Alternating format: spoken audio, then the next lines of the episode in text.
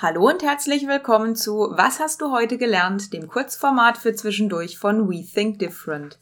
Wir bauen Brücken zwischen bewährtem und neuen Formen der Arbeit, zwischen Lean Management und New Work und freuen uns, dass du heute wieder reinhörst. Hi Christian. Hallo Franziska.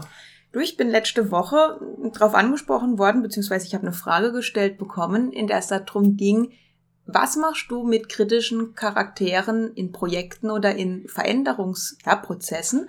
Integrierst sie oder lässt sie bewusst außen vor? Mich hat diese Frage wirklich zum Nachdenken gebracht. Das ist auch spannend und ich glaube, da kommt es drauf an. Also ich, für mich gibt es zwei Kategorien an kritische Menschen in Organisationen. Okay. Also es gibt so die, die Meckerer und Nörgler. Also die, die grundsätzlich gegen alles sind und so genau. die in also, der Suppe suchen. Also als Be Beispiel aus meiner Vergangenheit, äh, der, die Organisation, das Unternehmen hat seine Mitarbeiter Obst zur Verfügung gestellt und es kam tatsächlich eine Beschwerde, es war das falsche Obst und es war zu kalt. Wo ich sage, okay, also du kannst tun und lassen, was du willst. Es wird immer Menschen geben, die es Haar in der Suppe suchen und finden. Okay, ich glaube, wir so. sind uns einig, diese Menschen eher weniger in Veränderungsprozesse zu involvieren oder zumindest in die Planung von solchen. Ich glaube, wenn das sehr stark ausgeprägt ist, tut jede Organisation gut dran, sich zu überlegen, ob diese Menschen sie weiterbringen oder ob nicht jemand anderes, der motiviert ist und Bock hat und, und für irgendwas brennt, äh, so ein Unternehmen nicht weiterbringt. Ich glaube, die Kategorie haken wir einfach ab. Abgehakt. So, und jetzt sagst du Veränderungsprozesse. Ich glaube, wenn ich auch zurückdenke, dass Veränderungsprozesse manches Mal eben von genau kritische, andersdenkende Mitarbeiter erst ausgehen. Wenn du sagst andersdenkende Menschen, wie meinst du das? Also sind das für dich dann so Querdenker, die vielleicht bewusst auch ein etwas anderes Mindset reinbringen, vielleicht auch als unangenehm oftmals empfunden werden? Meinst du solche? Ja, also Querdenker, Andersdenker, sich nicht mit der gegenwärtigen Situation abfinden. Ich meine, klar, meckern ist eines, haben wir erledigt, aber dieses, wie kann es besser gehen, die, die, ich sage jetzt mal, da ein bisschen ruhelos sind, Dinge mhm. weiterzuentwickeln, weiterzudenken, mm, auch mal innovative Dinge auszuprobieren, zu testen, ähm, ja. Die würdest direkt integrieren, oder? Ich behaupte, dass solche Leute Projekte erst auf den Weg bringen zum Teil. okay beziehungsweise es hilft, sie mit reinzunehmen. Also auch da Erfahrung aus der Vergangenheit. Ich, ich habe solche Menschen in jeder Organisation zum Glück, die brauche ich auch, sonst wird sie so bleiben, wie sie ist. Und wenn ich die schaffe zu integrieren, dann ist das auch eine Signalwirkung für den Rest des Unternehmens, weil man kennt sich irgendwann.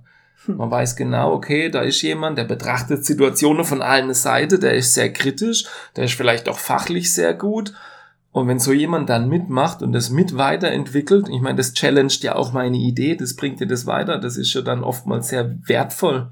Und ich habe halt auch den Wahnsinnsvorteil, dass die Organisation das ja wahrnimmt und sagt, oh, wenn die Person da dabei ist, dann kann es gar nicht so schlecht sein. Dann muss da schon, da geht was, das, das ja. ist wichtig und dann hat es auch, ich sage jetzt mal, eine gewisse Wirkung. Das scheint ja nach außen auch Richtung Akzeptanz. Also die ja. Menschen auf jeden Fall integrieren, auch wenn es unangenehm ja. manchmal sein kann. Ich meine natürlich, wenn so eine Idee keimt, so kleines Pflänzchen am Wachse ist, dann muss ich mir schon Gedanken machen, ob ich ja, das kaputt diskutiere am Anfang oder ob ich nicht bisschen warte, aber ich, ich muss eigentlich relativ früh auch die kritische mit reinnehmen, weil äh, ob es jetzt ja am Ende boykottiere oder, oder mitteldrin oder ich sie mit einbinde, dann ist äh, Betroffene zu Beteiligte machen, das ist eigentlich immer gut.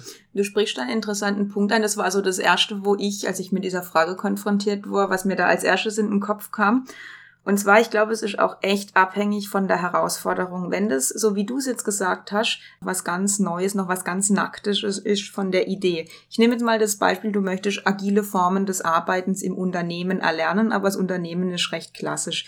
Ich glaube, in solchen Situationen kann es sehr gefährlich sein, wenn man im ganz frühen Stadion wirkliche Kritiker mit involviert, weil man selbst ja noch gar keine Erfahrung gemacht hat. Und ich glaube, in dem Moment tut man gut dran, Menschen zu nehmen, die sich diesem Thema angezogen fühlen. Wenn das Ganze dann größer wird, dann definitiv auch dazu holen. Aber bei solchen Themen wäre ich vorsichtig, wirklich in der ganz frühen Phase vielleicht eher die Befürworter mal zusammenzunehmen, ja. um eine Allianz. Ja, oder ähm, Leute, die offen sind, die genau. so gewisse Experimentierfreude mhm. und so Haltung mitbringen und sagen, ja, lass uns das ausprobieren. Ich möchte, ich möchte wissen, was da dahinter steckt. Ich möchte es erleben, ich möchte es lernen und ja, und dann muss ich eben genau die Leute dazu nehmen. Genau, gerade das Thema Lernen, dass du auch eine gewisse Sicherheit zum Beispiel in agilem Arbeiten bekommst, dass du das für dich erfährst. Da ist, glaube ich, sehr schade, wenn du jemand hast, der grundsätzlich dann sagt, nee, es funktioniert nicht, das, das klappt nicht, das machen wir nicht. Ja klar, aber es ist für mich auch immer das gleiche Thema.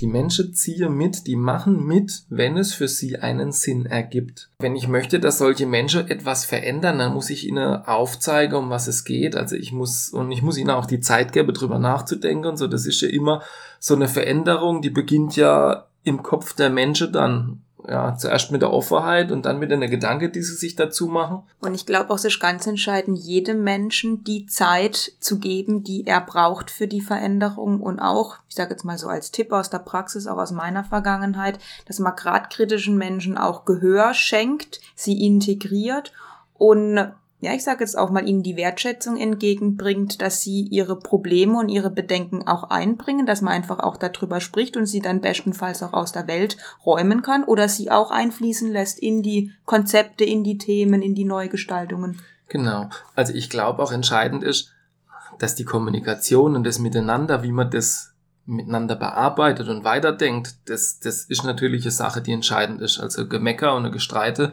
auf einem unteren Niveau, das, das möchte man nicht. Aber auch generell denke ich als Vorgesetzter, was ich tun kann. Ich glaube, ein Fehler, der häufig passiert, dass ich lauter begeisterte Ja-Sager um mich schare, dann habe ich ruhiges Leben, ja, aber das bringt doch die Organisation nicht weiter. Ich brauche lauter Querdenker, ich brauche Leute mit verschiedenen Blickwinkeln und die Vielfalt, die da entsteht, das ist doch eigentlich erst das ist eigentlich sau cool, was da dann passiert. Du sprichst das Thema Konflikte an, weil eigentlich ja. immer, wenn irgendwas dann nicht passt, kommt ein Konflikt und eigentlich liegt ja der Mehrwert eines Konfliktes darin, dass man sich eine neue Perspektive gemeinsam eröffnet. Ja, und wenn auch du dir neue Perspektive mit uns eröffnen möchtest, dann melde dich einfach bei uns. Du findest uns unter www.we-think-different.de. Wir hoffen, es hat dir wieder gefallen. Hör doch einfach wieder rein. Bis bald.